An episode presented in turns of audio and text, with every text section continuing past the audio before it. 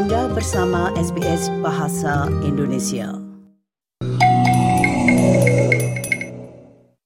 SBS SBS SBS SBS SBS Radio Sekali lagi Anda masih bersama SBS Audio program Bahasa Indonesia. Nah, kita akan mengalih ke topik yang lain yaitu tentang penyakit diabetes. Marilah kita dengarkan rangkuman Ibu Tia Arda berikut ini. Perangkat nirkabel yang mengirimkan data kadar glukosa darah ke ponsel Anda pendengar semakin banyak digunakan oleh penderita diabetes tipe 1 dan perangkat tersebut mulai dipasarkan di masyarakat sebagai alat kesehatan umum. Produsen dari sistem pemantauan yang disebut Flash ini pendengar mengatakan bahwa sistem ini bisa membantu menciptakan kebiasaan makan yang baik. Namun dokter mengatakan bahwa hidup sehat lebih dari itu. Berikut ini rangkuman yang disusun oleh Alan Lee. Skema layanan diabetes nasional Australia mengatakan bahwa pemantauan glukosa berkelanjutan atau dikenal sebagai CGM atau juga pemantauan glukosa kilat atau flash GM memberikan lebih banyak informasi dibandingkan pemantauan glukosa darah dengan pemeriksaan tusuk jari. Cara ini dapat membantu pasien diabetes menjaga kadar glukosa mereka dalam kisaran yang sehat. Pemerintah Australia memberikan akses bagi warga yang memenuhi syarat, termasuk siapa saja yang menderita diabetes tipe 1, untuk memperoleh produk CGM dan Flash GM bersubsidi melalui NDSS. Perangkat tersebut dipasang di lengan pengguna dan mengirimkan data ke aplikasi di ponsel. Namun, kini beberapa produsen memasarkan perangkat mereka untuk masyarakat umum dengan mengatakan bahwa semua pengguna bisa mendapatkan informasi saat itu juga terkait bagaimana tubuh merespon makanan yang berbeda sehingga memungkinkan mereka menikmati penurunan berat badan yang berkelanjutan dan meningkatkan kesejahteraan mereka secara umum. Sarah Tan adalah General Manager Divisi Eropa dari produsen yang memproduksi perangkat semacam ini yang dinamai Lingo. Lingo is designed for an audience who are looking to optimize their health and wellness in the same way that people invest in uh, gyms, personal trainers, and uh, nutritionists. The way it works is you have the biosensor on your arm, it transmits your glucose levels in real time to your smartphone, and then you get small tips and insights as to how you can make small changes to your everyday and create long lasting habits so that you can feel better, uh, have more energy, improved mood. Di Australia pendengar, salah satu perusahaan saat ini menawarkan perangkat CGM dan program dukungannya seharga 229 dolar. Dengan mengatakan bahwa perangkat tersebut dapat membantu mendukung penurunan berat badan, puasa, tingkat energi, tidur, dan optimalisasi kesehatan.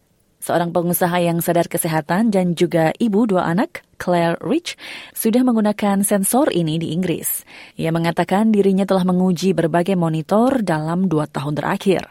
Knowing that there's type 2 diabetes in my family, knowing that there's dementia in my family, I don't want to have either of those things long term. So it's what can I do now to improve my health now Pertumbuhan popularitas monitor ini di kalangan masyarakat yang tidak menderita diabetes telah meningkat pesat dalam beberapa tahun terakhir.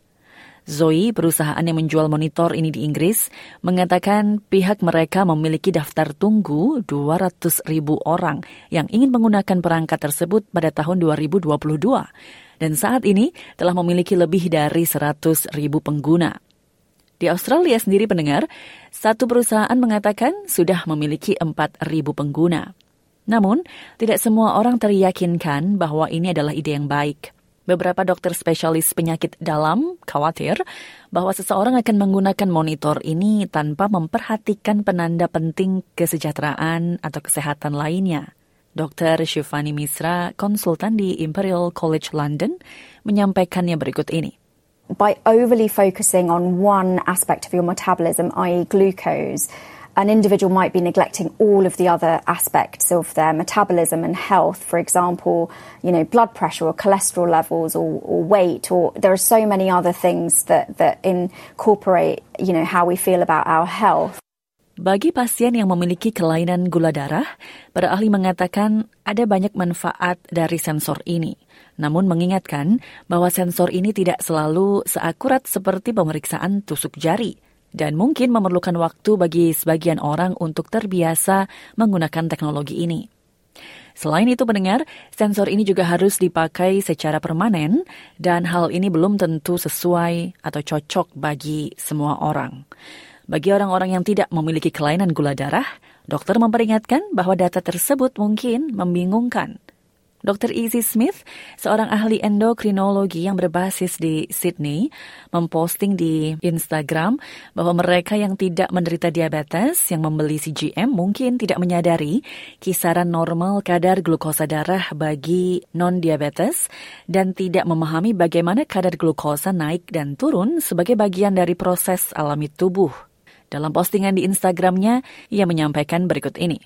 A low GI diet, low in ultra processed foods, is undeniably good for long term health. But do we really need a CGM to know an apple and water is usually healthier than a triple choc mint and soft drink? Feeding curiosity and learning which foods are low GI would be the main benefit. Demikian tadi pendengar rangkuman terkait alat monitor kadar glukosa darah yang dapat diperoleh oleh masyarakat umum yang disusun oleh Alan Lee untuk SBS News dan dibawakan oleh Tia Arda untuk SBS Indonesian. Nah itulah tadi Ibu Tia Arda dengan rangkumannya tentang alat monitor kadar gula darah. Jadi sebelum Anda misalkan membeli dan sebagainya lebih baik konsultasi dengan dokter keluarga Anda.